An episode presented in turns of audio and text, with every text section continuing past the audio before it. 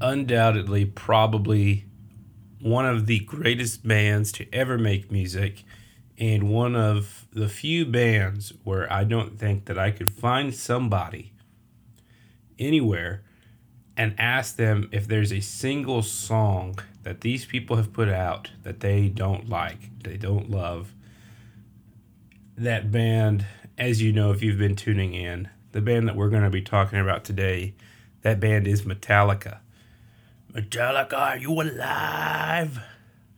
If you've never seen Metallica live, uh, James Hetfield does. He had the lead singer. He has a plethora of ways that he engages the crowd, and uh, one of my favorite ones is you know right before they go into whatever song they're to sing, uh, you know he'll stop and ask the crowd, "Are you alive?" And you know everyone loses their shit. Um, but definitely not only one of the greatest bands, but one of the best live performances of all time. Definitely one of the best that I've ever seen. Um, so much that I've seen them so good that I've gone back and saw them a second time. And I think the only reason I went back to see them a second time is because the first time I didn't take my wife. And in that five year span, she held it over my head just about almost every day. So I had to I had to finally decide, you know what, fuck it, I gotta take her. Uh, but I'm glad we I'm glad I did because we both had a blast. Uh, we saw them in Vegas last February, February 22. Uh, awesome, hell of a show, and you know these guys are in their 60s, and it's still it's still a good show. Still in, still engaged with the crowd. Uh, still a hell of a live performance, and still sound fucking awesome. Uh, obviously, James can't uh, his voice can't get as high as it did back on some of those records from the 80s uh, but he does a good job. He's done a good job of taking care of it to kind of uh, uh, quote unquote how how would I say it? Take advantage of his new his new sound. Um, uh, Metallica just released their newest their newest uh, album, Seventy Two Seasons. Uh, just released, I think, last week, if I'm not mistaken, or the week before. For the past couple months, they've been releasing some singles. Uh, so if you're a Metallica fan, I'm sure you've already listened to that album. Uh, I'd like to hear what you have to say about it. Uh, what do you think about songs like you know Lux Eterna? I think that was the first one um, that uh, that was released. Uh, you know, what do you think about it? Is it a typical Metallica album? Is it better than Saint Anger? Is it worse than Saint Anger? Metallica fans know have some quite strong opinions about that album. But let's get to the part of Metallica that we're going to talk about today because we're not going to talk about Metallica in whole, in a in general and talk about their history. We'll talk about the history, but not just the whole band. We're not going to go through their entire history. We're going to talk about one thing in particular, and that is the multiple bassists that have gone have gone on with this band, and we're going to talk about each one and what makes them different, and then we're going to see course, I'm going to give my opinion who I think is the best. Who's my well, who's my favorite? I really don't if I, I really can't. I really don't know if I can say who is the best. I mean, the ones that they've had, they all bring something to the table, uh, something new to the table. They they make that position and that bass guitar their own, um, regardless of what the opinions are of certain of certain bassists in the band. I think all three of them bring something unique to the table and are well established musically, and can go. A couple of them, I think, can go down as some of the greatest bassists of all time, and we're going to get into that. And I'm going to get into a a uh, a fact that not a lot of people know that, and really that I didn't really know until you know I really started digging deep into Metallica uh, a few years ago. Um, so we'll talk. We'll get into that. And before we start, if you guys know who Metallica's bassists are, uh, who who they've been, let me know. And of course, as always, uh, I'm gonna put some uh, I'm gonna put some questions and some polls up. But on the Facebook page, I'd love to know who's your favorite Metallica bassist. Is it Mr. Cliff Burton? Is it Mr. Jason Newsted? Is it current bassist Robert Trujillo? Or is it our other mystery man that I didn't know about up until a few years ago? Which, if you say it's him, um, that you're probably lying. because it's like that TikTok saying, You're a liar. This is no one's favorite. and that's not taking anything away from him. It's just as we get into the story, it was the guy. I mean, he was just so his stint was so quick and literally has nothing credited to his name as far as their music and albums go. And you can't really rag on him because without him, um, I mean, who knows where the band would have been? Uh, there may not have ever been a Metallica if it wasn't for him. But regardless, I don't want to waste any more time. I want to take this time to thank you guys for all of your continued support, uh, continuing to grow the Facebook page and continuing to grow all the social media uh, social media platforms, continuing to come back and hit play. We're still growing. We're still trending in the right direction. So I thank and love you guys for that and all the interactions, all the stuff on Spotify, all the answers to all the polls and questions on social media. I love it. I love it. I love it. Continue to do so. If you haven't, don't be afraid to reach out, guys. Answer, uh, interact with the page and, and answer some of the questions, and let me know what you guys are, what's what's on your mind and what you're thinking. But without further ado, let's get this pod started.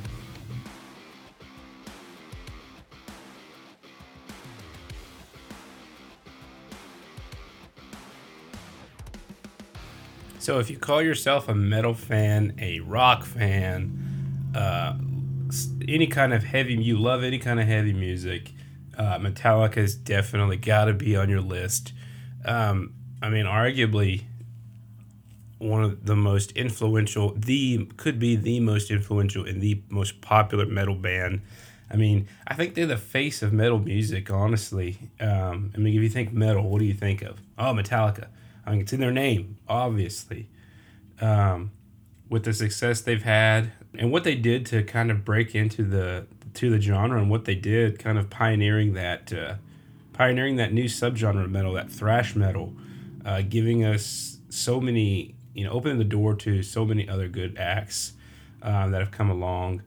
Uh, there's just no way that uh, I find it hard to believe somebody out there, if there's anyone out there that doesn't at least love one song from them. I mean, everyone knows Enter Sandman. I mean, I don't I don't really know how you don't like that song. Uh, as you know, big Metallica fans will tell you, as good as that song is, a lot of us kind of get tired of it. Um, and some of the some of the band members, you know, in interviews talk about how corny the song may actually be. Um, but well used throughout sports, movies. It's so well utilized in pop culture it was part of that you know 1991 you know black what we call the black album which is just titled metallica and it's not only one of the greatest metal albums of all time but it really helped push the band more mainstream and so songs like that really pick up not just with metallica fans but with you know people who just happen to find them on the radio uh, people who typically probably don't like heavy music as much but got introduced to them and it's a lot easier on the ears and easier to to pick up and stay with. But before we can discuss how good, how awesome their music has been, how much influence they've had on music, uh, pop culture, the world, ev- sports, everything. I mean, fuck, if it wasn't for Metallica, uh, baseball fans know we wouldn't have the entrance music for the greatest closing pitcher to ever do it in all of Major League Baseball.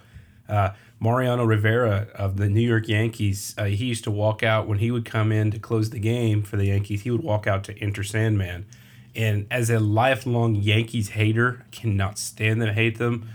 Uh, God, you go back and watch it on YouTube because he's been retired for almost coming up on ten years now. In a couple years, been about eight years, I think.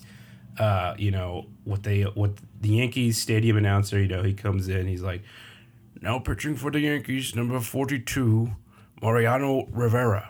You know, and then here he comes walking down the steps, and you know, you hear the dun dun dun dun dun dun dun, dun and and the they you know the lights start going on and off, the crowd's going nuts, and and Mariano was just was literally is literally the best to ever do it closing wise. Once he came in, it was like you knew your fate is sealed. Like he's gonna finish you off. You're not gonna you're not you're not gonna uh, get any runs off of him, and y'all are y'all gonna lose this game. And so, but without without that song, we don't have that. And you know, I don't know if that uh, if that walk up is to be as uh, influential without Metallica. But we can't talk about all that. We can't talk about how great they are without first talking about the history of the bassist of the of the of the person who is slapping the bass and who is laying down bass lines. And we have to talk about the bass position in the band because arguably with their with the ba- with the bassist who was on their first three albums, Mr. Cliff Burton, arguably could be could be dubbed the greatest rock and roll bassist, metal bassist, the greatest bassist of all time. Uh, influenced so many, still has a legacy that is strong today, and still influence still, um, still going to this day. Um, but it, like I like we talked about earlier, it almost didn't end up that way. So let's take it back to the beginning and find out how we get how, how did how did the band get to uh, Cliff Burton uh, being the bassist of the band, deciding to join and start uh, start recording their first album. So the band starts taking early formation in 1981 in Los Angeles, California, when drummer Lars Ulrich pulls out pulls out. he puts out an uh, he puts out an ad uh, looking for other metal musicians to to jam with, people who have the same interests, and maybe they can ping off each other and see what they can make musically. Well, one of the guys who responded uh, is Mr. James Hetfield, who's playing in a band called Leather Charm at the time. And so, voila, there is your foundation for the greatest band of all time, one of the greatest bands of all time. Uh, there is your foundation for the band's creation and what it what the band still really sits on and rests on today. And that's not that's not any shade or any disrespect to any current member, any former member.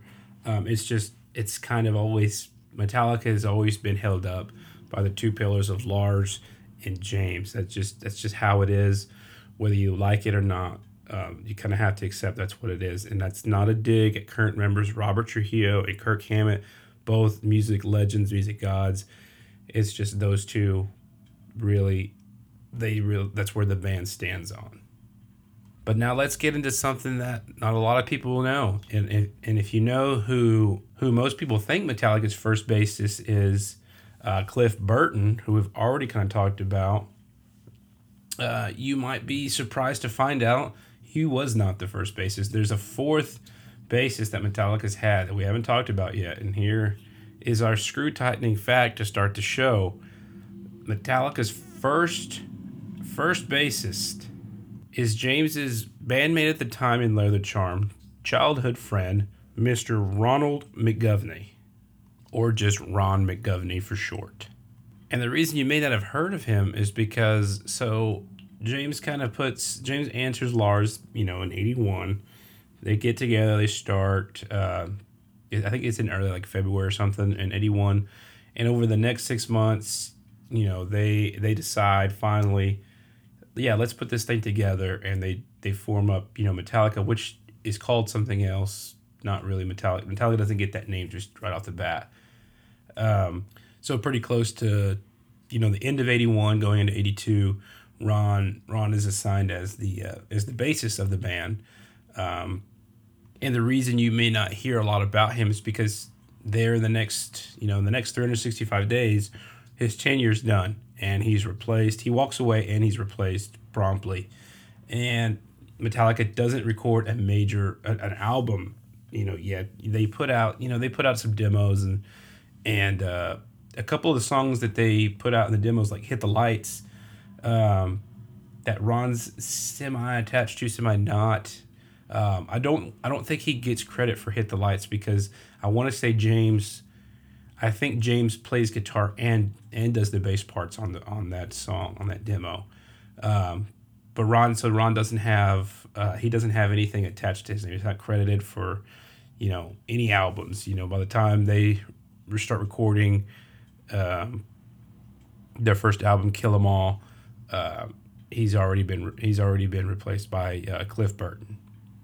Uh, but so that first uh, that first official lineup for Metallica there in 1982 looks like this. You have James Hetfield on lead vocals, uh, Lars Ulrich on drums, Mr. Dave Mustaine uh, on lead guitar, and Ron McGovney on bass, as we just discussed.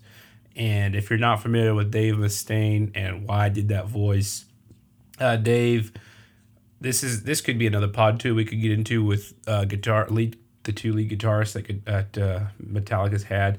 Uh, Dave Mustaine's also going to get kicked out of the band before the recording of uh, Kill 'Em All. It's going to be replaced with current uh, current lead guitarist Kirk Hammett. Uh, but Dave goes on to form uh, another successful thrash, another successful metal band, who's part of the of what you would call the big four of thrash. Uh, he's going to form Megadeth, and that's just he's the lead singer and guitarist of that of that band, and that's kind of his voice. You know, and people that you know they're familiar with that voice, and one of their most popular songs uh, called uh, Symphony of Destruction. And so fans know that have listened to that song and many others know that's the voice he does. So that's just kind of the voice that we attach uh, to the memory of Dave Mustaine, which Dave's still with us. Love him, still love him. Um, and he found great success, you know, great success. He found great success uh, with Megadeth. Um, but we're going to save Dave, uh, Dave Mustaine's and uh, Metallica's story for another pod one day um, if you're interested in that, I, I, do implore you to go and look. And we'll we'll we'll have a couple. When we talk about a couple things, we'll probably bring Dave back up here in a, in a bit. But we're gonna we're gonna leave his story right there for now. But I do, if you want to hear more about it, look it up on YouTube. Uh, some interesting interesting facts and stuff you may not know. And um, and and if you want to talk about some drama, some good drama attached to that story. Um, but one interesting thing about that I was finding about uh, Ron is so he he there if here a few years ago, uh, I can't remember exactly what it is, but he was uh, he was on the Talk Is Jericho podcast, uh, which is a podcast who's hosted by Chris Jericho, former professional wrestler, uh, and also the lead singer of his own band, Fozzy which he's been doing since 1999. And I mean, when I was a kid, I was watching wrestling, and you know that's right about the time you know when I'm watching WCW and and the Monday Night Wars are going on. I had that's crazy to think that uh, that that Jericho's been been with Fozzy uh, since that time too. You know, being full time in wrestling, and then you know a rock and roll a rock and roll star as well. Um, but when Ron's on this podcast, he talks about he goes into detail a little bit about the relationship, uh, how you know what's it like being being that first guy there, and then what's it like to be replaced, and what happened. So he's, you know, he he's with Metallica and Metallica James and, and Lars get wind and kind of get recommended by someone to go and check out this other band to check out this bassist. You guys have to check out this bassist. His name's Cliff Burton. You need to go see him perform. Uh, so Cliff is performing at a at a club in, in LA. And when they get there, the three of them witness Cliff go on this bass solo, and Ron talks about how even he realized as soon as he saw Cliff's performance, this is he knows his his fate is sealed. That he knows that his time in the band is coming to an end because he even admits that man's up there doing things on the bass that I could never do, uh, and he knows that. And then he looks over at James and and Lars in the crowd, and their eyes are you know they're starstruck. Their eyes are wide open, their mouths are open, and they're just they're in love with what they're seeing on stage. And and if you're not familiar with Cliff and what he can do on bass, holy shit, the man can absolutely shred on a fucking bass guitar. You know, those if you're not familiar, those strings are those bass guitar strings are thick as hell. Um, let alone you know, doing shredding on a on a on a five string electric is hard enough, but then to me, I can appreciate what he's doing on the bass because to me it's just that much harder. Uh, and if you go and watch some of the clips on YouTube of him, I mean, watch his his performance on Anesthesia, and it's it's just amazing. And sometimes we'll kind of talk about a little bit later. Some of the intros and riffs that Metallica has, you might be surprised those aren't those aren't Kirk or James on uh, lead guitar. It's either Cliff or uh, Jason or Robert on the bass doing those intros. But Ron kind of called his own fate, and he was okay with it. Uh, you know, he took it actually quite well. Uh, according to his interview with Chris Jericho on his podcast, um, excuse me, I'm sorry. he actually felt relieved at uh, knowing that uh, Cliff was the guy that they wanted. Uh, his heart apparently wasn't sold on being in Metallica and and uh, kind of trying to become the band with them. Uh, he was actually he only joined the band as a uh, favor to his good friend James James Hetfield. And so it's crazy to me to think that you know he was actually okay with stepping away from Metallica, and you know some other factors go into it too. He he personality clashes were happening between him and Lars, and especially between him and Dave Mustaine. Uh, and so, and I want to think, I want to say that one of the stories I've heard, I think, kind of the final straw was, you know, Ron ended up getting into it with Dave, and Dave poured, uh, Dave ended up pouring beer down his, uh, the pickups in his guitar, which will, or his bass guitar, which, you know, essentially will ru- is going to ruin it. And so that I think that's the last straw, and he decides, you know, fuck this. I'm, I'm done with this. I don't need this. I don't want to do this. I'm, I quit. I'm done with the band. Um, but actually, and, and the cool thing that I love about Metallica is there's actually no animosity between Ron and the band, uh, even to this day. And there's no animosity between him and there was no animosity between him and Cliff. Uh, he talks about how Cliff was a hell of a guy, uh, was very respectful to him, and you know, as this shift happens in 1982, early 1983, um, while the band is on on their first tour in 1984, uh, Ron goes to see them and he's going to go backstage, but he doesn't have a backstage pass. Well, Cliff sees him, recognizes him, and Cliff gives him his backstage lanyard. And the tour manager's like, "What the fuck are you doing?" And he's like, "Dude, this guy was you know the basis of the band before me. Yeah, he's cool. Come on, come back here, let's chat." Like that's that's so cool. That just shows you how great down to earth and how fuck of a how fucking great of a guy Cliff Burton was. But so the the, the year's gonna turn from 1982 to 1983, and enter Mr. Cliff Burton, who arguably is one of the greatest bassists of all time. And to a lot of the original Metallica fans who were there, who were old enough to be there when the band formed, Cliff is their guy. He's he's the one that you know that's their favorite bassist. That's their favorite uh, Metallica bassist and member. Uh, but for some of us who were who weren't born until the '90s, uh, you know, growing up with another bassist in the band, um, we still acknowledge how good, how great he is, and just can't take anything away from him. It's not that he's bad; it's just he's. I grew up with with their with their uh, third bassist, uh, but Cliff has undoubtedly uh, probably the best talent on bass guitar that I've ever heard and that I've ever watched and seen. So after after uh, you know James, Lars, and and Ron go and see uh, Cliff perform, uh, Cliff's with a band called Trauma and uh, apparently James and Lars had asked Cliff to join. Uh, wasn't an immediate sell, you know. Cliff kind of turned it down, but as things progressed and got worse, the relationship between Ron and some of the other bandmates in uh, Metallica kind of deteriorated. Cliff kind of saw an opportunity to jump ship with Trauma too.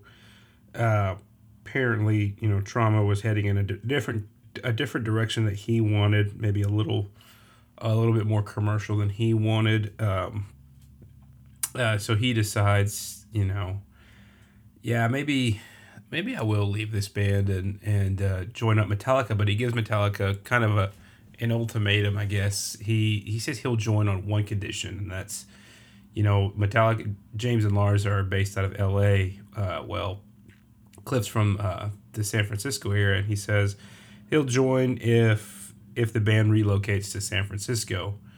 Uh, and Cliff cites that the atmosphere is just uh, it's just different in San Francisco than it is to LA. LA, LA is everything music wise practice comes second to you know all the parties and, and the lifestyle and the atmosphere in San Francisco between music uh, between musicians up there everyone has a better work ethic everyone takes uh, takes things more serious and everyone's really on their grind and really trying to uh, trying to burst into the burst onto the scene and uh, and make it. So the band does the band does agree. They're like, yeah, fuck it, let's go. Let's let's go to San Francisco. And as much as the band loves Cliff and his playing abilities, Uh, the band also, you know, the members also click uh, click with Cliff personally, and he becomes kind of. And Jason Newsted, the the guy who ends up uh, uh, taking over as bassist after Cliff, uh, he'll talk about. He talks a little bit about in some interviews how Cliff was kind of like their mentor. He was their guy, because uh, Cliff, you know, Cliff was uh, some, uh, he had some education past high school. You know, he went to junior college and taught some of the guys, you know, a little bit about life, political views, and life outside of music. And so he shared that with those guys and vice versa. So as he would share life experience and, and some culture to to other members of the band, they're also sharing uh, other musical interests uh, and influences to Cliff, which one being, you know, Cliff wasn't too familiar with the band Motorhead, which and then Motorhead and you know Lemmy uh, become some of the biggest influences in, in the way Cliff plays, and so there's a lot of give and take between Cliff and then the rest of the band, and that's why the relationship is so good. Uh, not only is he one of the best talents on bass guitar, but he's a good guy, and he's a he's a perfect fit for the band, and he's got work ethic, and he and a lot of the band the band members talk about you know Cliff Cliff is unapologetically himself. He doesn't give a fuck. You know, like people would give him shit. Even James, I think, would give him shit about uh, him wearing bell bottom jeans, and his response is, "Fuck you, man. That's what. That's just what I wear." And you know, when you got an attitude like that, and you have a work ethic um, like his, and they're trying to make it. I mean, it, it really it's it's only a recipe for success. That's the type of person that's not going to be denied, and it's obviously what happened. I mean, the band wasn't denied, and they put out some revolutionary music. So the band and the band ends up signing with uh, with uh, an, another label uh, called Megaforce Records, and they travel all the way across the country to uh, Rochester, New York. So from San Francisco to New York, I mean, literally from coast to coast to go and record uh, their first album, Kill 'Em All, which wasn't actually and wasn't named Kill 'Em All at first. It was originally called Metal Up Your Ass. Uh, and Cliff, uh, Kirk Hammett actually tells how Cliff kind of accidentally named the named the album. So it was going to be called Metal Up Your Ass, but some of the uh, the higher ups of the label, you know, kind of were talking about like you know, with with a name like that and the graphic, I think the graphic was gonna, the artwork was gonna be a, a toilet seat with a with a knife coming out of it. Um, the they were telling them, you know, it might be hard for you guys to get record sales, airtime on the radio with a name like that and artwork like that for sure. And Cliff, you know, like we just talked about with his with his attitude, you know, well, fuck it, just kill them all. And they i guess when he, once he said that everyone was like whoa that just that sounds kind of it's kind of uh uh just kind of clicks. And so there kill them all was born and then the artwork um features uh not so much a a uh, knife coming out of the toilet to stab you up the ass but it's a hand and a and a, and a bloody hammer um i mean it it, it's it screams metal. It screams metal music, but it's just it's a little bit more. Obviously, it's a little bit more presentable for like a record shop, even though it's a little for at the time like it's a little more racy, but not as much as a knife uh, up the ass. Which I would love to stick a knife up that uh, car's ass who just drove by my house. Telling you, that's the goal is to get this damn studio slash show out of this fucking house by the highway so that I could stop hearing that shit. Okay, so they start recording, and then in 1983, uh, the album's released, and what a revolutionary album! Uh, this album is is considered one of the most earliest and is a pioneer to the subgenre the subgenre of, me- of metal, thrash metal. Um, and we've kind of touched on that already, how it opened the doors for other acts. You know, uh, we talked a little bit about the big four. Uh, so the big four is going to include bands Metallica, Anthrax, Slayer, and Megadeth, led by frontman, ex lead guitarist of Metallica, Dave Mustaine. And and you know those those are the big four. That's what they call the big four, and they they actually do a lot of touring together, and they and um, it's crazy with with kind of the history that Dave and Metallica had, you know, and almost how Megadeth and Metallica competed with each other. It's almost as if each other lift each band lifted the other up. Um, you know, big fans of Dave Mustaine, uh, that also were, were Metallica fans. That's what kind of boost their love for the for the band and kind of sometimes a lot of people shit all over Metallica, James and Lars for how they treated Dave, and they go on to love Megadeth even more. It's it's kind of a crazy relationship. It, it's it's like give and take too. You know, as much as one takes away from the other, it also gives to it too, and that could be unintentional. Uh, of course, I, I mean I don't really know. I, I wasn't back backstage with all of them all the time because I wasn't alive, and of course I wasn't on the scene. But it's what it that's what it feels like, and that's kind of what you get when you uh, kind of research this inf- information a little bit. But then from those from those bands we get you know inf- they influence a lot of you know up and coming other acts that we get uh, in the '80s, going into the '90s, and then some of the metal today, and some of the other rock music that we get. Uh, so one thing that one thing about Cliff Burton in that we've already kind of touched on was of course I wasn't, you know, being born in 94, wasn't alive during the Cliff era. Uh, so I had to learn about Cliff through watching the internet, uh, anything that uh, I watched. You know, everyone knows already that I spent a lot of time, you know, with with my uncle Paul listening to a lot of, you know, metal music, rock music, watching old tapes, and so I learned a lot by watching old old videos and listening to tracks uh, by Cliff, especially you know from these first three albums and one just a few of the things that that I would tell you guys to check out would be uh, some of these moments here where that really showcase Cliff's presence, skills, and influence that he has.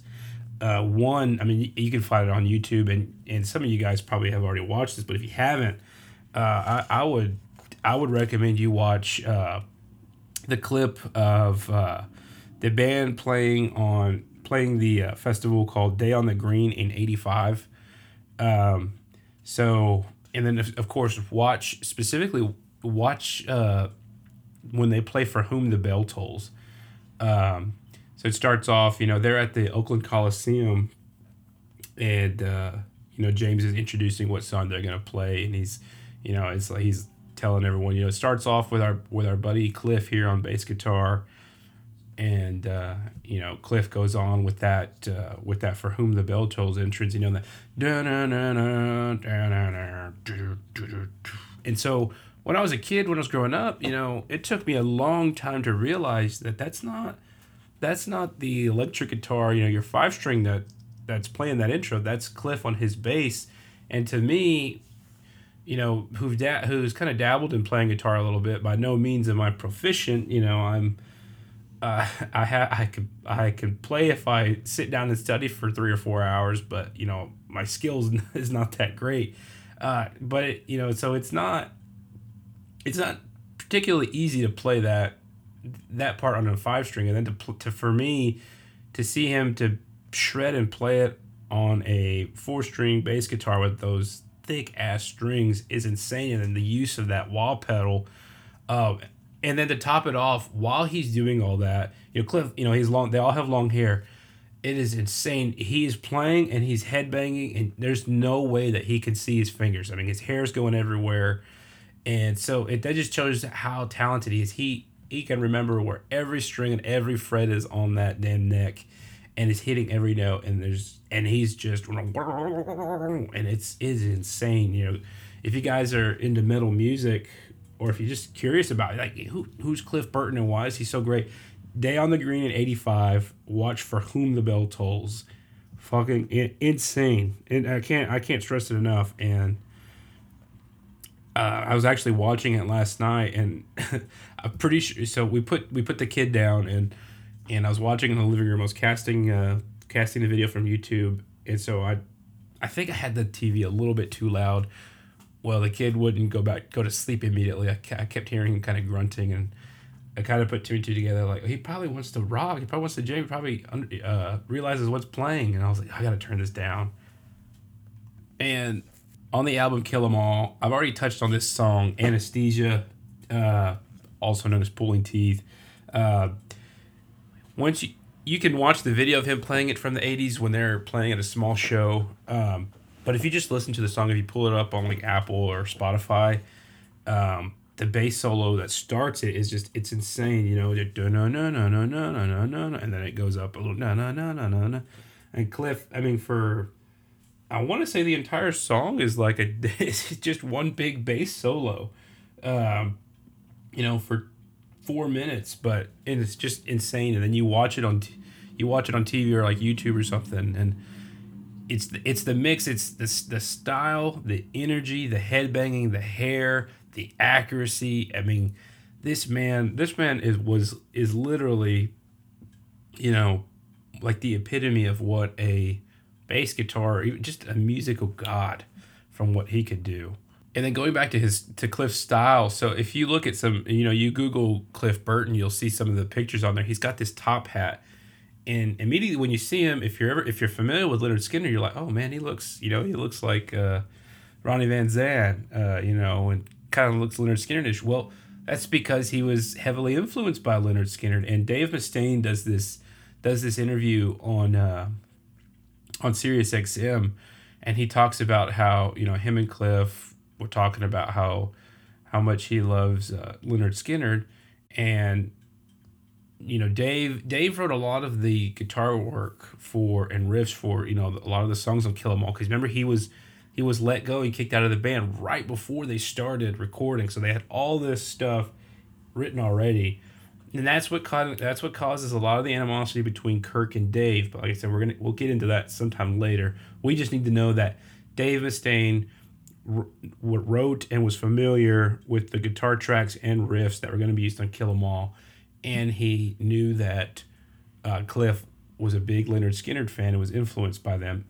So, in the song "The Four Horsemen," which is arguably, I think, "The Four Horsemen" is my favorite Metallica song. I, I love that song. I love the way it starts heavy, um, and then it. One of the most intriguing things is Dave is talking in this interview. He's talking about how uh, originally Lars is telling him, you know, in his damn accent, you know, we really gotta slow this song down, man. We gotta slow it down. And so Dave, kind of knowing that, uh, knowing that Cliff is this big Skynyrd fan, you know, the the riff to you know Sweet Home Alabama. Well, the Four Horsemen's riff is very similar to that already, and it's do do do do do do do do do. It just takes out that no no no no no no.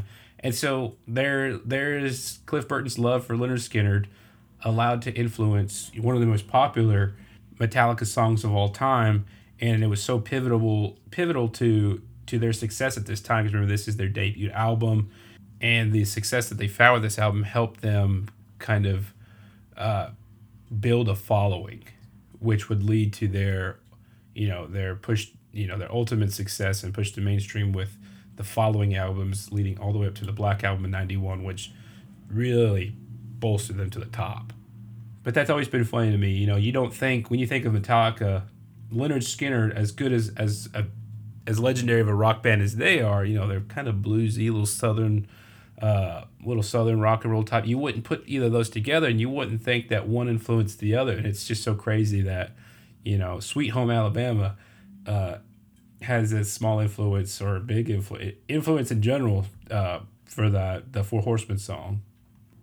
So Kill 'Em All, you know, finds some success in '83. Well, then they follow it up in '84 with Ride the Lightning. And who doesn't know Ride the Lightning? I mean, everyone you see, you don't even have to see Metallica. If you see the artwork, you don't even have to see the Metallica sign.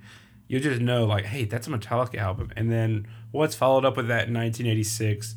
Master of Puppets. And now, especially, everybody fucking knows Master of Puppets. Not only is it one of the most influential albums, I mean, it. Rolling Stone lists it at number two, the greatest metal album of all time, easily. I mean, you ask, it just depends on who you ask. That's number one. Uh, but with the most with the success of Stranger Things Volume Two last year, um, and Master of Puppets being in there during the scene when uh, when uh, uh, Eddie Eddie and uh, what's that little fucker's name? Uh, they're they're getting attacked by the little demo bats, and uh, Eddie's playing the uh, you know master of puppets, and he starts off with the Chrissy, this is for you. That I mean that shit that shit was awesome. If you're if you're a fan of Stranger Things and you weren't a big Metallica fan, I mean, I'd love to know what your reaction was to that. How awesome did you think that was? And I, you guys, you guys kind of know my stance on Stranger Things. I think you know how I was so late to the party, and I wish if there's if there's a few things in this life that I wish I could redo, I wish that I could go back to the first time that I saw that scene, and I wish I didn't know that it was coming. I wish that it would have totally blindsided me because I was I remember me and Danny were watching it like a, it was in the middle of the afternoon. We were doing one of those pizza in bed type deals. You know, I think someone was babysitting the kid, and we were watching it, and I just we were both like just starstruck, just darn darn darn. We were like fucking just headbanging. Our hands are in the air. We got the horns up. I just wish we I could have experienced that for the first time without prior knowledge that that was going to be in there. But so some of the wor- other work that he you know that he has with those first three albums. Um, you know the songs like Orion on uh, on Master of Puppets. Uh, that in that bass intro just comes in so strong. Um, uh, his work on songs like Creeping Death, the way his you know his innovative playing. You know everyone. If you hear the song Creeping Death, you know it starts heavy with the guitar, you know, and they and it's fast, you know, and you know you you've kind of got to be savvy if you're a, if you're a bass player. You, your your your lines and your riffs have to they can't overpower the bass. I mean the guitar. They have to complement it. Well, it's it's so crazy. Cliff had this just had this innovative way to think. His riffs not only complemented complemented the the guitar tracks, but I mean it also stand stood out at the same time, so you could appreciate his work. But it also put the guitar and the vocals and just the rest of the song on a pedestal too. It's it's it, it's I can't explain how difficult it is to do that. Um, and we find that out kind of a little bit later when we get talking about Jason Newsted about what happens with his bass track on uh, on And Justice for All. But so Cliff, you know, in the three years with it, with Metallica, you know, from eighty three to eighty six, he's got his hands, his fingerprints all over three of the most of the best uh, metallic uh, of the best metal albums of all time. I mean, all three of the first three albums are Rolling Stone uh, lists them in the top forty of all metal albums of all time, and so that just shows you the success that Cliff brought to the table along with the other bandmates. You know, it's not just Cliff, but his influence is is heavy um, on that success too. And so, if you're not familiar with the story of Metallica and what happened, you might be asking, well, if if if this man is so legendary and if he's the greatest bassist of all time, why isn't he still with Metallica? What happened? Where where is he? Well, it's the age old tale, folks. The good die young. Uh, the band is touring in Europe uh, in in the fall, uh, late summer and fall of 1986. You know they're following up the uh, the release of Master of Puppets, and they're on tour. Well, the band is, you know, this is the 80s, you know, it's not the most, so they're not, still not living the most lavish of lifestyles. And so they're traveling on their tour bus and, you know, it's already cold and, and snow's on the ground and they're in Sweden and somewhere around, it's after midnight. Uh, the tour bus hits, uh, hits black ice and Cliff is ejected. The the bus starts uh, rolling and flipping. Cliff is ejected from the bus, and the bus rolls over him and, and kills him. And Kirk Hammett does a, in an interview. He's talking about how him and Cliff the night before or something. We're talking. About, we're kind of like going back and forth on sleeping arrangements, and Cliff ended up taking Kirk's bunk, and Kirk ended up sleeping there at the front of the bus and had had roles been reversed, you know, Kirk would have been the one to be killed and not Cliff. And I w- everyone wishes that it could have been none of them, but it's just it's it's that it's that like I said earlier, it's the age old tale of you know the good die young. Another another uh, situation where someone dies too soon, and Cliff Burton couldn't uh, probably deserves uh, and his own episode on my Gone Too Soon thing, my Gone Too Soon series. I mean, because it's, I mean, he was around for three years, had all this success. You just can't imagine, you know, where would Metallica be today if if that accident happened, or if Cliff would have lived uh, through that accident? Because you know, the rest of the, I don't think anyone else on the crew. Uh, died that night. Uh, I know there was a few injuries, and then none of the other members, uh, band members, died and you just you have to always wonder, you know, where would the band be had Cliff not died? And it's so crazy, even to this day, you know. Uh, on the album Hardwired to, Hardwired to Self Destruct, uh, it was released in 2017, either 16 or 17.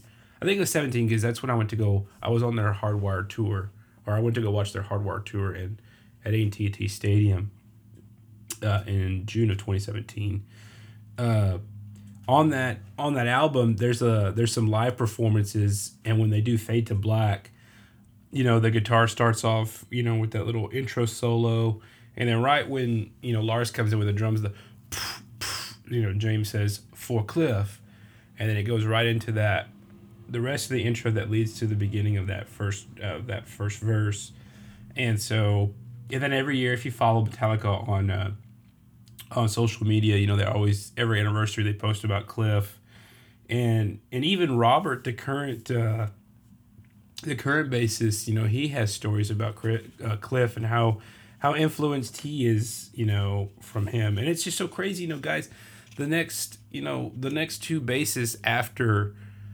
Uh, after Cliff passes away, you know, I mean, these guys are huge fans of the band. You know, they're heavily influenced. They loved watching Cliff. They loved watching the rest of the band, and it's just so crazy how, like, put yourself in those guys' positions. Like, what's it like to be a huge fan of this band? You you just went from working, you know, your normal eight to five or whatever the fuck job you have to now you're on tour with the band that you love, your favorite band, and now you're in the spot of this legendary bass player.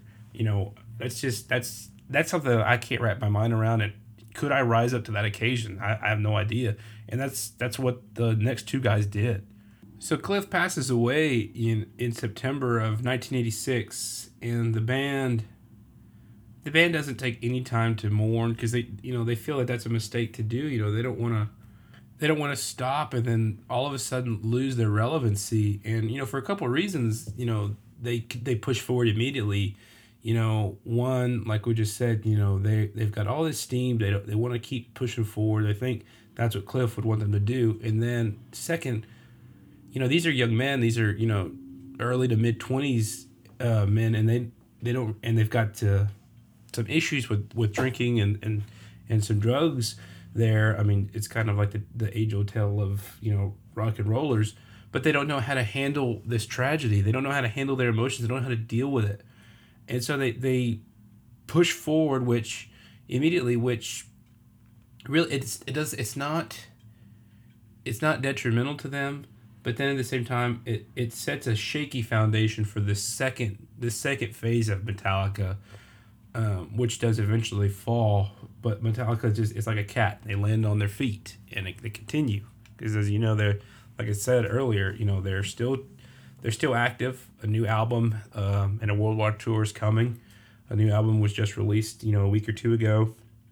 Um, but within a month of, of Cliff's passing, you know, they lay him to rest. Well, then they have these auditions. Um, they have these auditions to who's gonna who's gonna be the next bassist, and in walks you know Jason Newsted, and um, within a month he's dubbed the he's dubbed the Cliff's replacement, and it's it's actually Cliff's mom who tells him who comes into the to the audition because the band had uh, had asked Cliff's parents for their blessing to continue and to replace find a replacement for Cliff, and it's Cliff's mom that hugs Jason and tells him you're the one, you know you're the one that we that they're gonna pick and you know you you're gonna do a great job, and so that's just kind of a surreal moment for for Jason and and I kind of got what I said like when I just said that, uh, imagine yourself working your eight to five, and then all of a sudden, a couple weeks later, you're on tour with Metallica. Well, that's what Jason says. Uh, you know, Jason was working in, in the heat in Tucson just a matter of weeks before he's on tour, touring Japan uh, with Metallica. And it, it's just like his whole world not got flipped upside down, I guess got flipped downside up. Uh, it's and so it's just so crazy how fast it, it changed. Um, but Jason, so Jason becomes their their technically really their third bassist, you know, because we have to we want to give credit to Ron. You know, he was he was Metallica's first. Um, but Jason comes in, and so Jason's tenure lasts from 1986 until 2001. So you know, for 15 years, and it, this is where I don't want people to mistake what I'm saying. Jason is my favorite bassist of uh, that Metallica's had because he was the one that I first saw. You know, you know, I was six years old when he decided to leave. I was so familiar with all of his work when I would see Metallica being a little little kid, you know, four or five years old. It was Jason who I saw, and and so that was just my favorite. I'm not saying that he's better than Cliff. I'm not saying Cliff's better than Jason. I'm not saying Robert's not good. I'm not saying any of that. I'm just saying that from the time it just has to do with the timing of of the band and me being born. That's why Jason is my favorite. Cliff could be probably is the best. I don't know. It's just so I'm not ranking who's the best. I'm I'm telling who's my favorite, and I, I don't want to rank who's the best because, like I said, all three of these guys bring something to the table, uh, something different that stands out um, within themselves in the band, um, and it's I'd hate to have to score to score the fight between uh, to, to dub the winner between the three. I tell you that. Uh, but Jason he rises to the occasion, and you would think like, okay, who's the, who's going to be this person? It's going to be impossible to live in the shadow of Cliff Burton, the legendary Cliff Burton. But Jason rises to the occasion and steps out of the shadow and carves his rightful place in the band's history and legacy and carves his place in rock and roll and metal history as well, not just within the confines of Metallica. And you've got to give and you've got to give Jason credit. I mean, here this band is, you know, in the wake of this tragedy, this band could have crumbled. Really could have crumbled. And Jason steps in and some people say that he quote unquote saved the band. Um, he steps in and he he shows him what he's got and he's willing to be there. He steps up and he he deals with all the shit from their uh, you know from what they're dealing with. You know these guys like he talked jason talks about when he goes to audition by the time it's his turn you know james is you know somewhere between 10 and 16 beers deep you know they're hammered. And he just talks about like holy fuck they're they're still self-medicating they're they're in bad shape I, I, I have to be on my shit okay i got i got to make sure that my shit's tight and that I'm good to go, and then I can show these guys that that I can be their guy. And it's crazy. So, you know, when we talked about Cliff's death, it happened in the middle of a European tour. Well, what happens? They they keep those tour dates. They keep the rest of the dates, and Jason fills in immediately, and he finishes the tour with Metallica. And imagine, imagine, you know, so when these tickets go on sale, you're gonna go see the you're gonna go see this lineup, right? Cliff, James, Kirk, Lars. Cliff dies, and now all of a sudden, okay, who's this other guy? I, uh, oh, I didn't pay to see who Jason Newsted. I didn't pay for that. Well, he goes out there and absolutely rocks it, and he's almost immediately well received by the fans because of his talent and his presence on stage. So that's where he, you know, Jason gets some of Jason stands up and gets some credit for. He he's he's the guy he's the guy that the band can depend on immediately, and and it, the first few years and it's kind of, it's starting to be more documented as the years go on, starting to be more and more documented of how the band treated treated uh, Jason in those first few years, and I want to acknowledge that that Jason you know talks about how badly hazed he was by the band, and I want to acknowledge that right now, but I want to come back to it in a minute. First, I want to talk a little bit more about after he he joins, he finishes up that that tour, and then they start prepping for you know 1988's uh, "And Justice for All" album. And one of the funny things about And Justice for All, so last year when I was, when all the thoughts are coming together about this podcast, and I was putting an idea together for, hey, I want to do a podcast. I was, I was still working at my old job, and my buddy Matt, you know, we he's a huge Metallica fan. I love it. I, used to love going to his office, and he's got these two pictures, um, and they're like uh like panel. I don't know how to put it. There's like multiple pictures together to make to make the big picture, and you know one of them is uh is James and is on stage and he's singing, and then another one is a picture of his you know him playing the guitar. Uh, so me and Matt talk a lot about talk a lot about Metallica, and you know Matt's a huge my buddy Matt's a huge huge Jason Newsted fan, not just in Metallica but his you know in solo stuff too. So shout out to Matt for being such a such a badass uh, such a badass Metallica fa- uh, fan and friend, and uh, being there to talk uh, talk some good music with me when we were ready to jump off that building. Uh, but so getting back to that, me and Matt had talked about you know, I was giving him the idea about doing a podcast, and you know, we were going back and forth if do we want to do this thing together? Are we kidding? Is this a joke? And so I had started coming up with ideas, and I kind of hand drew a shitty logo. And when I was coming up for names, like, well, what would I call this thing? And you know, we still, I still didn't know what was going to talk about, or what the topic's going to be. But the name that I came up with at the time was uh, a playoff of this album, And Justice for All. It was and Podcast for All, and it had like a little. I drew a little microphone, and then in the back I had the Metallica M. Of course, I couldn't use that because I don't have the rights to that, and I still don't know if I could use the if I could use the name and Podcast for All, or if that would get me in trouble. But I really liked it. But the one of the reasons I decided not to do it is because I feel like if I use that name, it would have to be a Metallica specific podcast. And while I love them, they're one of my favorite bands, and I know a lot about them. It's just I didn't want to do a strictly just Metallica podcast, so I didn't want to throw out I didn't want to throw out some mixed signals out there. You know, people who would eventually find this podcast. Oh, it's a Metallica podcast, and they listen to the first eight episodes. They're like, he hasn't fucking mentioned Metallica once. Fuck this show. Fuck this guy. He's fucking got clickbait. um, but so here here here we go with the band's getting ready to release uh, for all and as successful as it is there's still so much debate about it today and there's still so much to go back and forth about it. There's re-edits remixes of the album and we'll get to why that is too here in just one second. Um, but we can't we have to acknowledge how, how successful and and uh, popular this album is.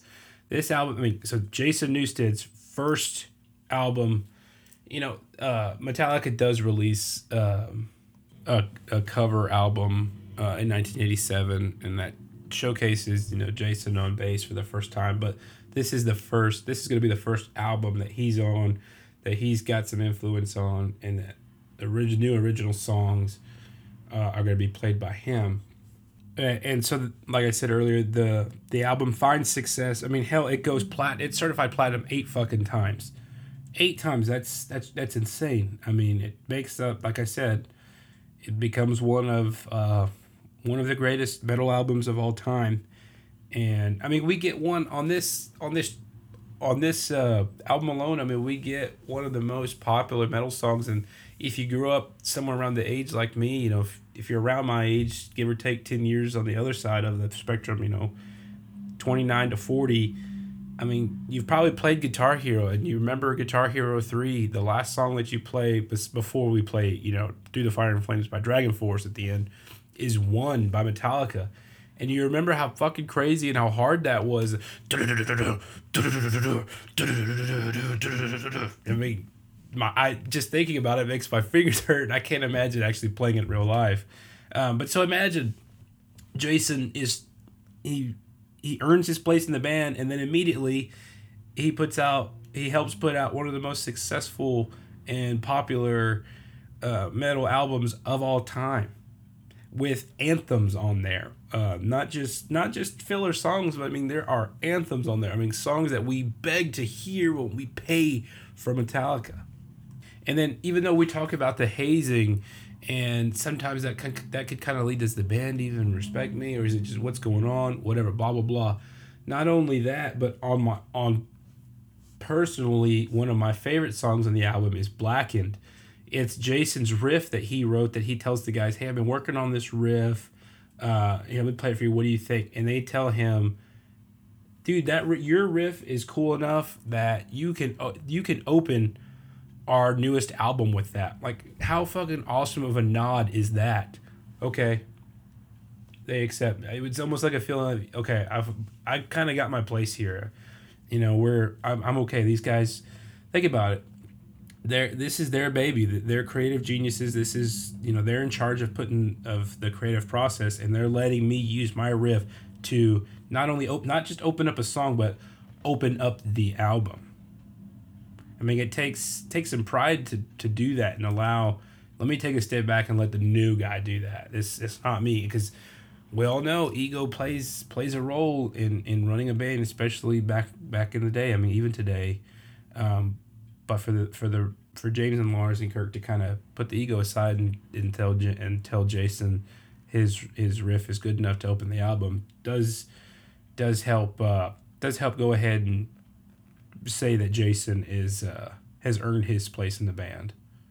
Uh, and speaking of Black, and so me and me and Danny really love that song. And uh, when we went to go see Metallica in uh, February last year, we were she was a little disappointed that uh, they didn't play Blackened, and uh, I was kind of hoping they would, but you know it is what it is. That's what happens when you uh, when you go to live shows. Like when we saw we saw Slipknot in in uh, September last year and one of our favorite songs is uh, "The Devil in I." And when we're when we get to the venue, you know, we're walking around and they have music playing and they're playing "Devil in I." And I want to say on the set, I was looking at the set list for the previous shows the couple nights before, "The Devil in I's on there. Well, they never played it at our show, which is fine because they played the rest of the songs that they played were fucking awesome. Great show. Slipknot, I think Metallica is the better band, but as far as the live show goes, man, Slipknot really, really puts up a run for the gives it Metallica a run for their money as far as a live performance goes. That was an interactive, uh, just a badass show. Loved it. Can't can't recommend that enough. And I think it's so crazy. Like, uh, my parents don't understand. You know, a lot. You know, they have their own taste in music. They don't kind of understand. You know, why I love the music that I love and so I know that, and some of my friends too, they don't love heavy music. And so I can imagine what they think when they see that I go to these shows, especially Danny. Danny, my, my wife, who's not even five foot tall, she's a sweet little thing. That, that, that little that little gentle voice, you wouldn't believe that's what she loves.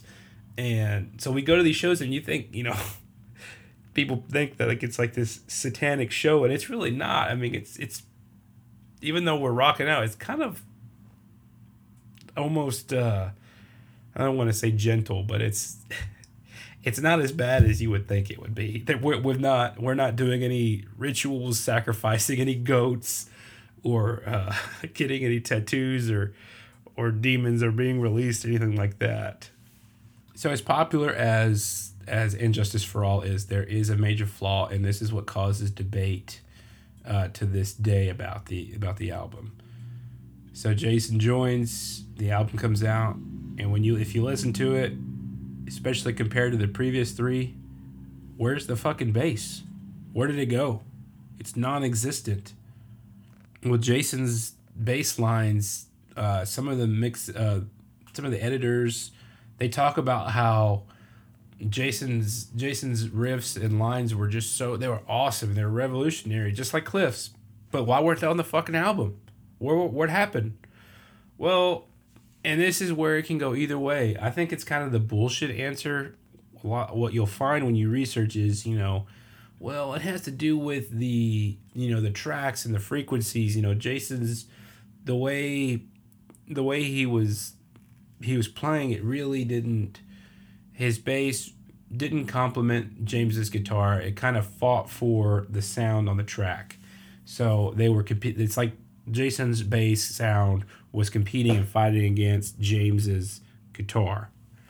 And so they talk about how they have to turn turn his uh, turn his bass parts down um, pretty much all the way down. And Jason talks about how he was upset by this. You know, like I mean, he put in all this work and he, he, he knew what he did was was good, but and that's just how good of a team player he was. Like, okay, it's that's their you know, I may not like it, but that's that's what they want. They they call the shots. All right, do it. Let's let's just do it. You know, it hurts a little bit, but fuck it. Whatever's best for the band.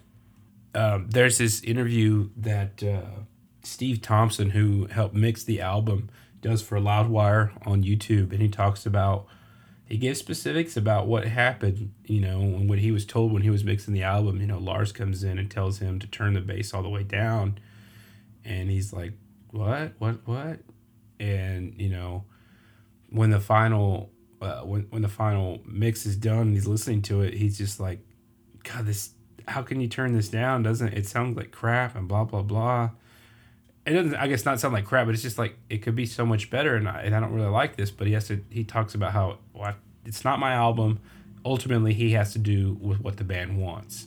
And so then we get back to the whole debate of or the whole school of thought about Jason being um, hazed by the band, and there's still some debate about how was this a way to silence Jason.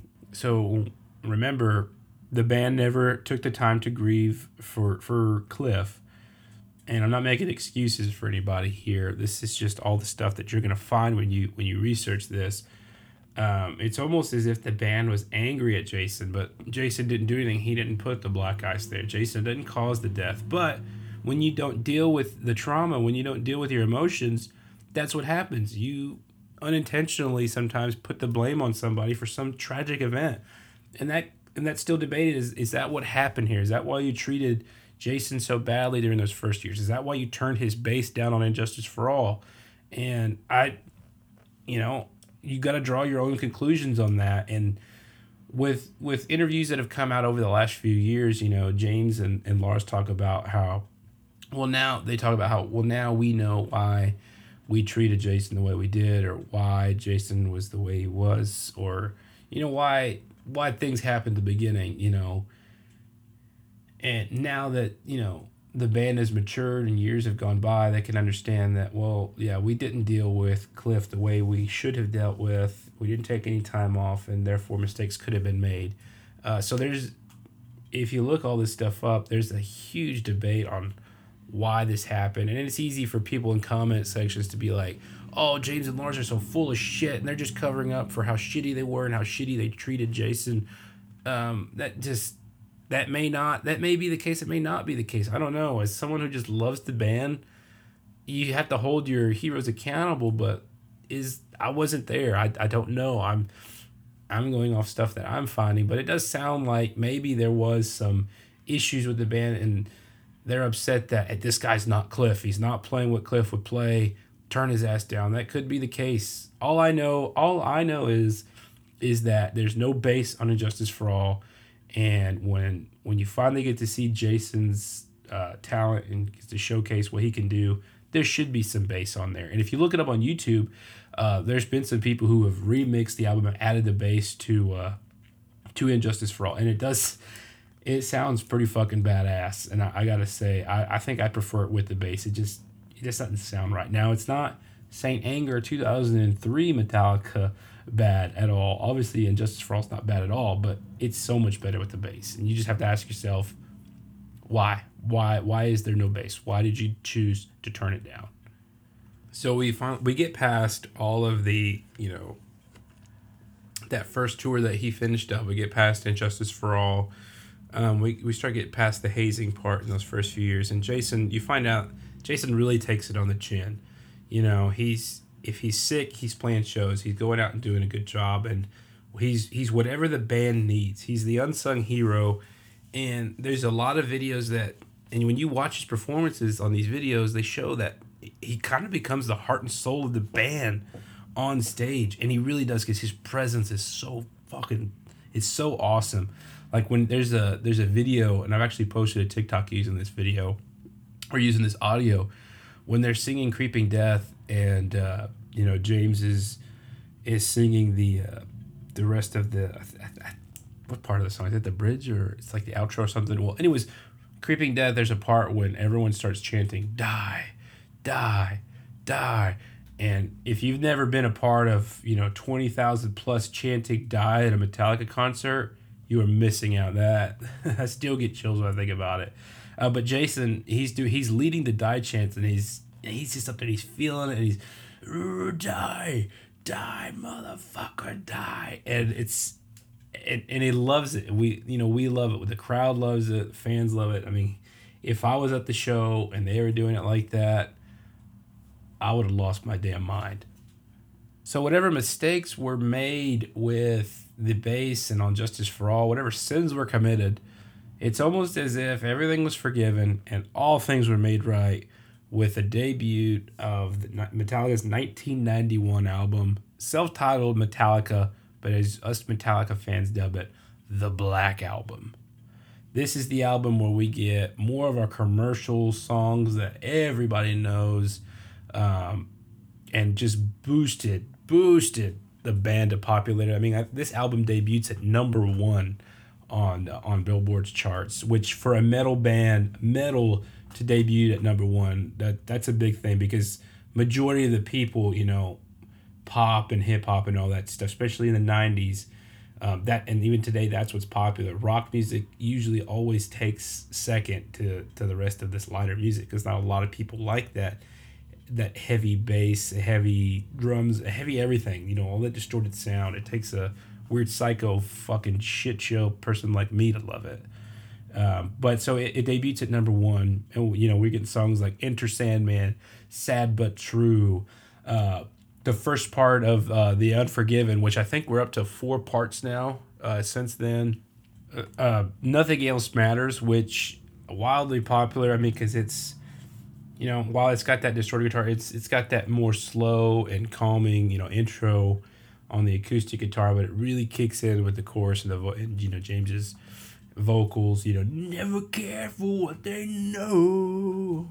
Um, but a couple Grammys I think come out of the Black Album with best metal performances. Um, I'm pretty certain. Um, but as you know, this this album popular, wildly successful um, and not only that, but it's the bass is more prominent, and they do right. They do right by Jason, and he has his parts, and he's a part. He's he's a part of the uh, of the process of getting this music out there. And once again, you know, allowing him to lead a song, open up a song, uh, like songs like uh, "My Friend of Misery" and "The God That Failed." You know, his bass lines that that kind of start start those songs um, it's another nod to the band recognizing you know his talent and that he can make he can write stuff that's good enough to open our albums or open up our songs and it's uh, it's good to see that the band you know did right by Jason and let him have his creative outlet within the band and gave him his op- his opportunity to showcase his talent. And so I was you know, I was showing Danny last night and a couple days prior, you know, some of my favorite performances by, uh, you know, by Metallica, and a lot of them include, you know, with Jason, Jason on stage. You know, I'm not like I said, I can't. I'm not taking anything away from Cliff. I still love what he does, but Jason was just the one that I grew up with. That's the one I saw all the time. But so uh, one of the most popular shows that Metallica plays is when they play in Moscow and they play in front of they play on this airfield, and there's fucking uh, I want I, I think I, I think it's accurate to say there's almost a hundred thousand people there, and um, you know Jason Jason's out there and he's headbanging and if you ever watch his his live performances, I mean he really the physicality of performing for Metallica we really don't know until you do it and we'll get into that here in just a second too. But I mean, he's out there and he's headbanging his head, his hair is going everywhere. He's running around, and for me, you know, like I said, I've dabbled in playing guitar a little bit. I could sit sit still and play decently or shit shittily, uh, or shitty, I can't imagine running around in circles, throwing my head around and uh, and flipping my hair all over the place, and being able to play every note and sing and not be out of breath. My fat ass would be out. Uh, and he's just he has this presence on stage, and he you know he's like the quite literally the heart and soul of the band out there when you watch these performances. Uh, there's another performance that I really like that I think you guys should check out. It's uh, they're in Donington.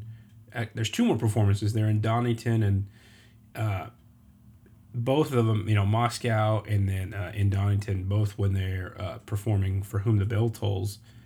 But uh, then again, at Wembley Stadium in 1992, they when they uh, open up with uh, Enter Sandman, you know, James is out there and he's just kind of calmly, you know, just assessing the crowd, and he starts with the and then you know Lars starts on the bringing in the rest of the of Kirk's guitar. And then here comes Jason, and he's he's right at the front of the stage, and then he starts like running around in a circle. He's playing, and you know wires are everywhere. He doesn't fall. He knows where he's at, and, and he's not missing a beat, and it's just fucking insane. You just feel the energy. You can even today. I mean, this video is thirty years, thirty one years old or this performance is 31 years old, you can just you can feel the energy in it just watching it. You're like, yeah, fuck yeah. So for the next, you know, for the next 10 years after after the uh, Black album's released, he tours with uh, he continues to tour worldwide with uh, with Metallica, tours the world multiple times, performs over a thousand shows. Uh, and then with the popularity and push to mainstream of the Black album, now countries that wouldn't allow Metallica in front of their kids are now calling and, and saying, come perform in our country, blah, blah, blah. Going places that he's never, you know, dreamed about being, performing with the band that he loves and guys that he had admired and, and were a fan of. And oh my gosh, before we move too far from the Black Album, one thing I have to talk to you guys about is you know, if you're on TikTok at all, you'll you probably heard these sounds. You know, people use sounds for anything now, but I mean, so even though we're talking about the bass, let's kind of talk about James for a second. Uh, so we know James is pretty much known for throughout almost all the Metallica albums. You know, he'll sing his part, then yeah, yeah, ooh yeah, yeah, yeah. It's, it's always it's always something like that. And uh, so I think we you can't talk about Metallica without acknowledging that part at least. And me, I've never I can't say that. I can't just say it's because of my ADHD. I've never I've never been tested for it, but I know I've got some kind of attention span something. Something's wrong with it because I have these random outbursts and and so I work with a couple cool guys uh, at my current job right now, and so musically we kind of align the same way, and so we'll be we'll cross each other's paths, and you know it's not quiet. You know, people can hear us, and we'll kind of, you know, yeah, yeah, or do the the little Pearl Jam, the yeah, and so we gotta we gotta thank James Hetfield for that amazing. Thank Papa Het for that amazing, uh, those amazing quirks. Uh, and if it wasn't for that, I wouldn't have an outlet for my attention span, whatever the fuck's wrong with it. Uh, so, but back to Jason being dubbed the heart and soul kind of uh, of the band. He's also allowed to to you know kind of take over some of the lead vocals that James would normally sing, like he sings parts of Creeping Death. He's not just backup vocals. Uh, so his presence is definitely heavily felt, you know, in the band and like just like I said when we first started talking about Jason, he stepped out of that shadow of Cliff Burton's shadow. You know, he's his own person. He's his own entity within Metallica's history, and he's he now has his own legacy.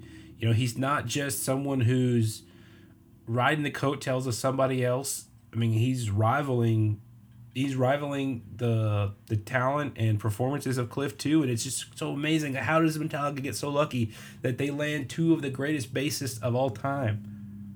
Uh, potentially three uh, after Jason's gone, and we can get Robert. I mean, you could people. Sh- I I see stories and comment sections. People shit on Robert. Robert Trujillo uh, he's he's been well established. He's got nothing to prove. The man is talented as fuck. It's just, you know, it, he's kind of dealt the short end of the stick. You know, you you're going on after guys like Cliff and, and, and Jason. You know, people are just so full of shit. But I I, I will give my props to Robert, and uh, we'll, we'll get to Robert here here in a minute. But Robert Trujillo got nothing to be ashamed of, got nothing to prove. Well established before uh, before uh, Metallica with his days with Ozzy, um, and his last twenty years with Metallica cements his own legacy within the band too. But with Jason's antics on stage and the truck that just went by my house that can fuck itself, um, it's becoming a thing, guys. That's a thing. That's that's my quirk right there. Is in the middle of the show. Fuck these vehicles driving by. um, so with his antics and like I talked about the physicality that it takes to be in this band, it does take its toll on Jason. And so we'll kind of get to that here in a second too when we get out of the rest of the stuff that Jason was a part of with Metallica because it's not just you know it's not just uh and justice for all and the black album i mean that we have we get you know the load and reload albums uh symphony and metallica snm1 and like I said, touring over a th- doing over a thousand shows. So when they go in to do load, um, you know, they find that they have enough songs recorded for a double sided album, so they decide to split it up. One year we'll release load, and then we're gonna do reload, and load is. It took me. I was in college when I fucking realized the artwork for load was not flames it is literally the name of the painting, Blood and Semen. The artwork, the guy who came up with the artwork, it's like a it's like they took a picture of it like a petri dish and it's literally a combination of blood and semen. it, when you look at so like you know when you play a phone a song on your phone and it shows you the little bitty picture of the album I don't know if I, I have no idea why. I just I never paid attention, and I just always thought, oh, it's flames, and then upon closer realization, I'm like, uh, that's blood. And then I was talking to this guy I used to work with named Gabby in HEB in Stephenville, and he talked about you know he's the one that that told talked to me about the blood and semen picture, and it's just like I couldn't imagine being this bad. Like you know what, man we're fucking we're a world class band. You know what I want to do? Let's put some blood in, let's put some blood on some glass and shoot your load into it, mix it together, and then take a picture. That's gonna be our artwork right there. A whole bloody family. oh, and then so the next album, the album cover, uh, Reload, is just like it looks like to me. It's it's what it is. It's it's urine and blood, and it looks like to me it just looks like something under a microscope um, but with load and reload, I mean, uh, I, I like them. I think we get some damn good songs off of them. And uh, actually, on reload, we get one of uh, uh, one of the best intros with the "Give me fuel, give me fire, give me that which I desire," which was when I heard that when we were in. Because uh, I don't think they play. I don't. I can't remember if they played that in 2017 when I was there at AT&T Stadium, but I know they played it in Vegas. You know, James starts off with a give me fuel, and then I come in with my. I think I have it recorded on my phone too, and my voice is all cracking. And I've had a, I think I had a few beers too, and I was, uh, um, but you know, so Jason continues to have his fingerprints there on on some of the success on the success that those albums have, and then they go into the uh, Garage Inc. Uh, uh, cover album, which is just a song about, or which is a, a album with a bunch of cover songs and one of the cool things about that album is they actually do a they do a cover of Tuesdays Gone by Lynyrd Skynyrd. And actually, I mean, the studio recording version sounds really good. Uh, there's a video of it, them performing it live. Pretty regrettable, in my opinion. There's just too much going on. There's like seven, 17 guitarists on the on stage. It's just like, okay, at what point is at what point is is there too much guitar? You know, come on now. Um, but I mean, so Jason, we talked about the physicality, right? And it takes its toll on him. Well, Jason, he talks about it. He's like, if you you wonder why I had to have you know knee, I think knee and hip surgery, the neck surgery or shoulder surgery. Well, if you watch his performances, he talks about, you know, I was going out there literally giving myself whiplash. You know, all of that running around, jumping, head banging. I mean, think about it. Over a thousand fucking shows rocking your head, your neck back and forth, yeah, it's going to take a toll on you. So in 2001, a lot of things are happening, and some some other issues have started to kind of build between him and the band that kind of come to a head, you know. So for one, he's recovering from surgery, neck surgery, and he's trying to he trying to tell the he's trying to tell the band, "Hey guys, can we take an 8-month hiatus so that I can have this recovery from this surgery?" And he's shocked when the band says, "No. No, you can't." Well, we're supposed to be this big family. I'm your brother. Y'all are my brothers. What do you mean? Like I'm not taking it to go and do, uh, to go and fuck off. I'm doing it so that I can heal and and come and still be the the guy that I am for this band. So you have that, um, and then also over the last few years, prior to this, um, Jason's got a couple side projects, right? Nothing that interferes with Metallica. Uh, and one of them is it's a band called Echobrain, and he had been developing this, and he took it to the management of Metallica and management at the label actually really loved it, and they were telling him, "Man, dude, this is special, and we like it because the the singer, the lead singer, is this good. You're playing, and then you have."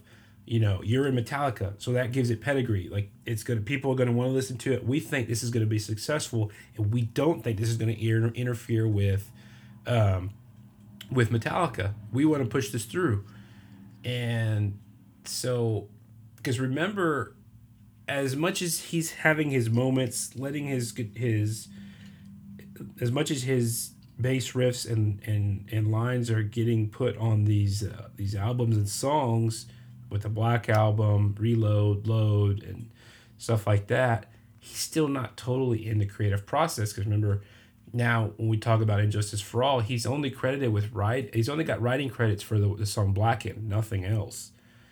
And so this is his way of having a creative outlet. He's not shut out. He's, you know, he's.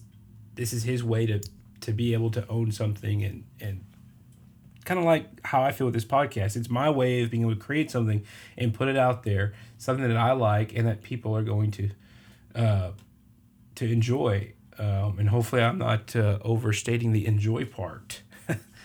uh, but so James Hetfield gets wind that management is pushing this product, is actually letting him go through with this product and encouraging him. And the story is that James gets upset. There's a lot of debate on was James jealous was he afraid that this was going to take over Metallica? As Jason talks about, James was just protecting what he loved. He's protecting Metallica, and he's got this habit of squeezing and holding on to things way too tight that he loves. And with the all of a sudden, a couple days later, after James has this displeasure and tells Jason, "No, man, fuck this thing with Echobrain. You're not going to do it." Remember, management was like, yeah, green light. Two days later after that, uh, management calls him and says, hey, yeah, the Echobrain thing, yeah, we're not going to do that. Pisses him off. Then you have the, then you have the uh, thing where, uh, you know, they're not going to take the hiatus to let him heal. So Jason decides, I'm, I'm done. I'm going to quit the band. And in 2000, in January of 2001, uh, that's exactly what happens. Uh, Jason issues a statement that he's leaving the band, and that is that. And this is when the band gets in, Metallica gets into this uh, weird stage, and then we start getting into uh, what I like about about this thing. This this kind of phase is we get light through uh, the documentary uh, some kind of monster. It shows you what metallica is going through. You know james is, i think he's already gone through rehab. Uh, then we start getting into the making of saint anger which is a to me i'm sorry to other metallica fans is a forgettable album. Uh, the introduction of robert trujillo uh, how there's a bunch of tension between kind of in the band and james sets james starts setting uh, limits that i'm not gonna work i'm not gonna do any more creative things past 4 p.m. It's my time to be with my family or do what I want. And it's just crazy. Things get so wild for the band. So in 2003, once again, the band holds auditions and ultimately, you know, Robert Trujillo uh, is picked and he's he replaces Jason Newsted on bass. And it's actually funny to think about. So though you, even though you have two of the most influential bassists bassists that have been with Metallica, Robert now is the longest serving uh, bassist of Metallica. So it's he's been with the band for you know 20 years this year. Um, and so that's long. You know, Cliff was only three years, Jason 14. Um, and it's just so crazy. It just shows the longevity of the band and and and how much has transpired since then. Like now they're just I don't know. I, I can't say it's drama free. I'm I mean I'm not there with the band. I'm sure there's issues, but it's just like now that they're older, the focus is once again just the music again, and you just wonder, would it have been like that? Like what if it was like that when when Jason was there? If and if the whole you know, if the whole Echobrain thing and the whole surgery thing went over way better than it did, what would have happened?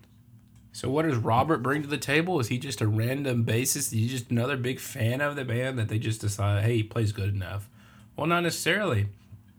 Robert had established himself in the in the eighties, you know, with his band being a part of the band's suicidal tendencies, and as we talked about earlier, I mean, he was he found himself performing with the Prince of Darkness, Ozzy Osbourne. I mean, what else do you need on a resume? Like, yeah, I played bass for fucking Ozzy. I watched him bite the bat's fucking head off. You know, and then through through that, who does he meet? Zakk Wylde. Uh, hello, one of the greatest guitarists of all time.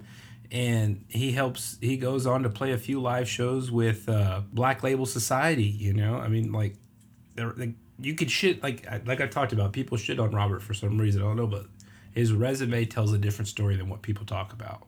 So while Robert, you know, Robert comes in in 2003, and in June of 2003, Saint Anger is released. So he's not really he's not credited with that. He's not he wasn't a part of part of that. Uh, I wouldn't want to be attached to that album. I'm sorry. I remember, and it's so crazy. I have these like, I have these like core memories. I guess is what Danny would call them uh, but you know, we used to. I used to go to the mall, especially during the summertime, every Tuesday with my uncle Paul. You know, our grandpa would drop us off. We go to Toys R Us, and then we would cross the street with my brother. You know, because Paul's in a wheelchair, so we would push. Oh God, this was this is so awesome. It actually takes me back, gives me some chills thinking about it. And we'd go to the mall, and you know, there's music shops, and I always would see you know, this is back in the day when they had all those CD racks. You know, things weren't digital. You, you couldn't download music on your phone. I mean, you had to go and buy albums. You had to go buy cassettes. You had to go buy CDs. And I always saw the Saint Anger album, you know, with a little tied up fist on there. And one of them, that's one of the most prominent albums that I always saw. That Marilyn Manson's uh, Korn and Slipknot, stuff like that, because that's what was popular at the time. And I never really paid much attention to it. And as I got older, I would listen to it. And I'm like, this fucking album sucks. And, you know, you can't win them all. you know, uh, just my opinion, I, Saint Anger is a forgettable album for me, and if I was Robert, I'd be glad to not have my name on that. Uh, but his first album that he gets uh, dubbed to is, you know, it doesn't come for another five years, and it's uh, 2008's album Death Magnetic, which uh, is better than. I mean, it's not worse than Saint Anger. It's not bad. It's got a couple of good songs on there, uh, but you know, when you're when you've been together for 30 years, it's kind of hard to like put something new out. It's like, okay, at what point does everything sound the same? Metallica's done a good job of doing that, of kind of reinventing the sound and putting stuff out. But like bands like think about ACDC. I mean ACDC was it Shot in the Dark came out was it last year or the year before? I mean it sounds like every ACDC song ever written. And I, I love ACDC, but it's just it's just how it is.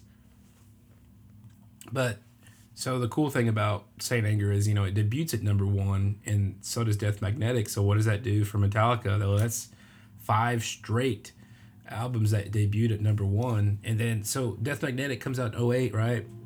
Well, then what do we have at that time? You know, what's big is you know we talked about earlier, Guitar Hero. Well, then remember Metallica got their own Guitar Hero game.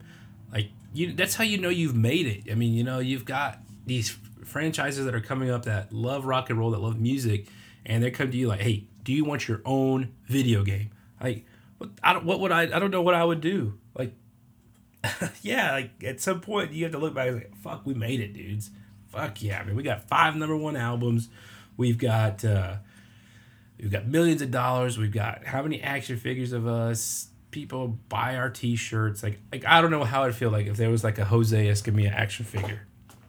Like I feel, I feel like if you're familiar with the show, George Lopez's old sitcom, when he has flashbacks to when he was a kid, and he's got a kid's body, but his head is his adult, his adult head. That's how I feel like my action figure would look. Just regular body, but a big ass head. You know, so Robert joins the band, and you know, Metallica's starting to just, you know, live off the interest. I guess is how you'd say it. You know, they've got this. They've got you know, Death Magnetic. Well, it, same. It, it, it's a good album. I mean, it's debuted again at number one. They got their video game in 09. They you know, they get inducted into the Rock and Roll Hall of Fame. Um, they collaborate with Lou Reed to, to make Lulu in 2011, uh, which is another album uh, that Robert's a part of. Um, they have several. They go on several tours. They have you know they connect with the big four. You know uh, Metallica, Slayer, Megadeth, and Anthrax. Uh, uh, take you know they kind of get on stage together in 2010, and throughout that year, you know, they have what they, they play what they call the Big Four concerts, you know.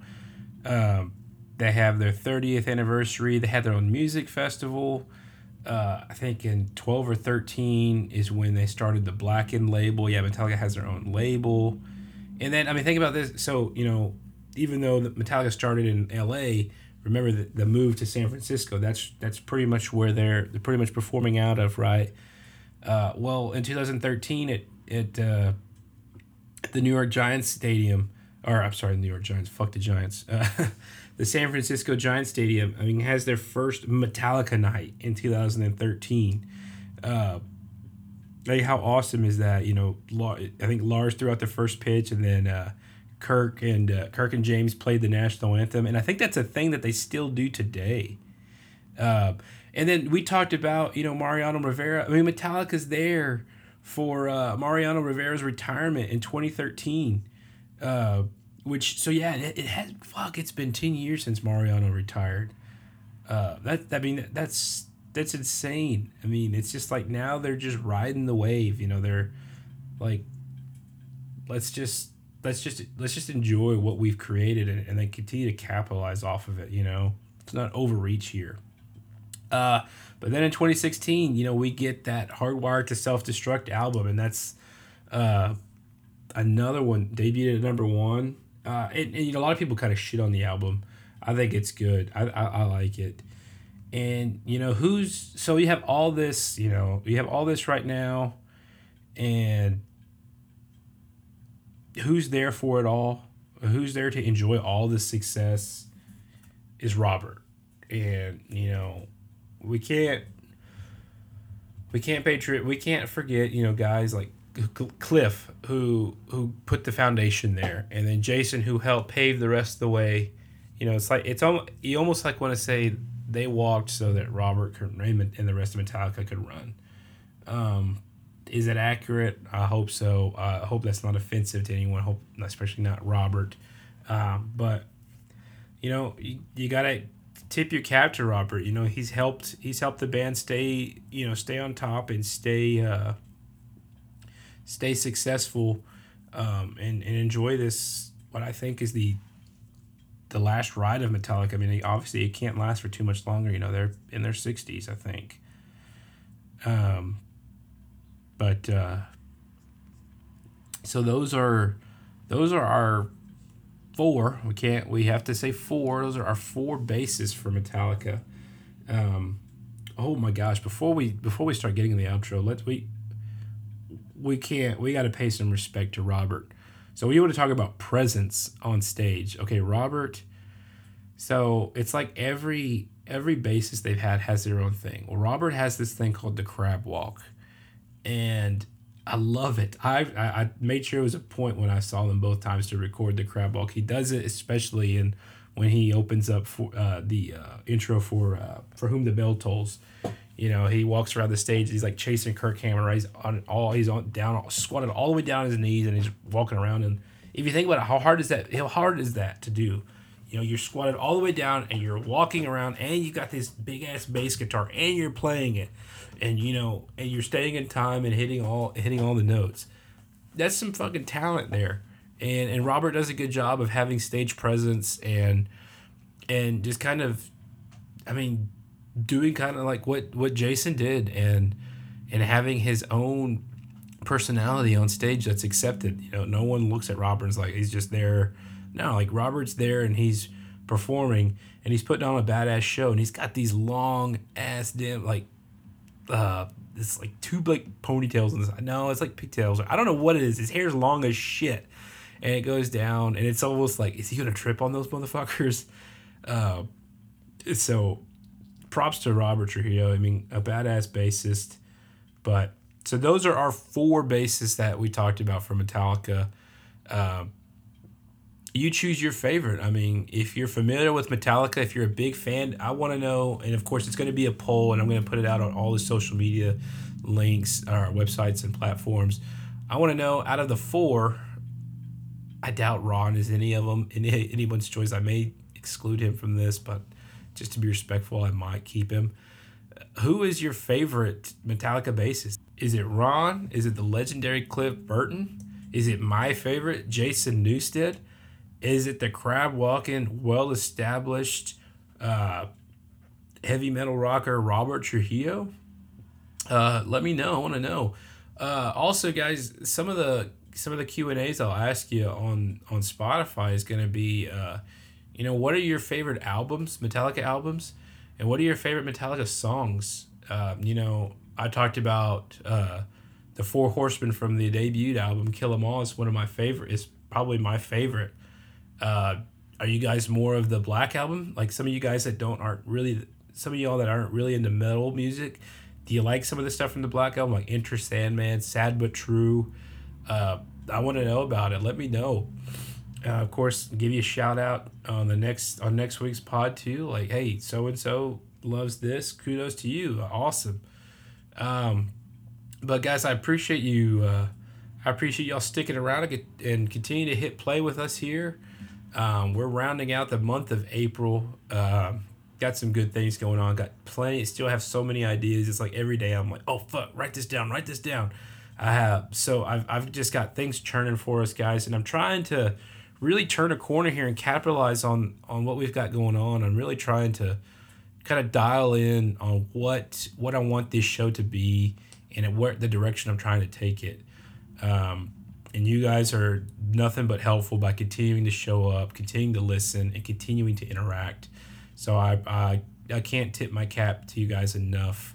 Um, you know, uh, the Facebook page is still growing. Um, we're still trying. We're still trying to get to that next uh, 200 mark for our next giveaway. You know, we're we're getting there, and we're just gonna take it in stride and continue to just have fun. The most the most important thing for me is just make sure that this stays a fun and and enjoyable hobby for you guys because I really love doing this.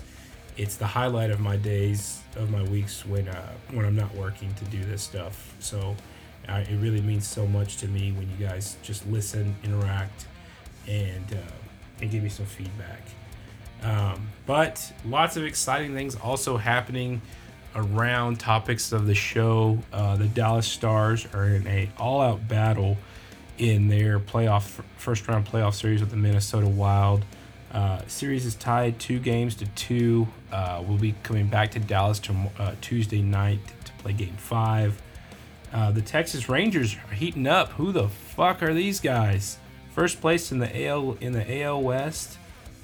Uh, Adolis Garcia with a three homer night this weekend.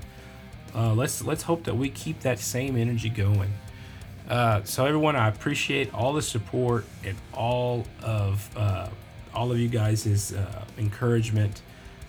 Uh, I hope to continue to hear from you guys all throughout the week. Uh, I want to be more active on social media this week, so expect some some maybe some memes or some other questions and polls. feel free to interact with those guys and let me hear what you have on your mind. If you've got any requests, any feedback shoot it to me, uh, DM me, uh, email. The email's on the Facebook page. Uh, but guys, I appreciate you being here. Can't wait to hear what you guys have to say about this episode and what you think of the band Metallica, and to hear who's your favorite bassist. Let me know, please. But I love you guys, and I'll see y'all next week.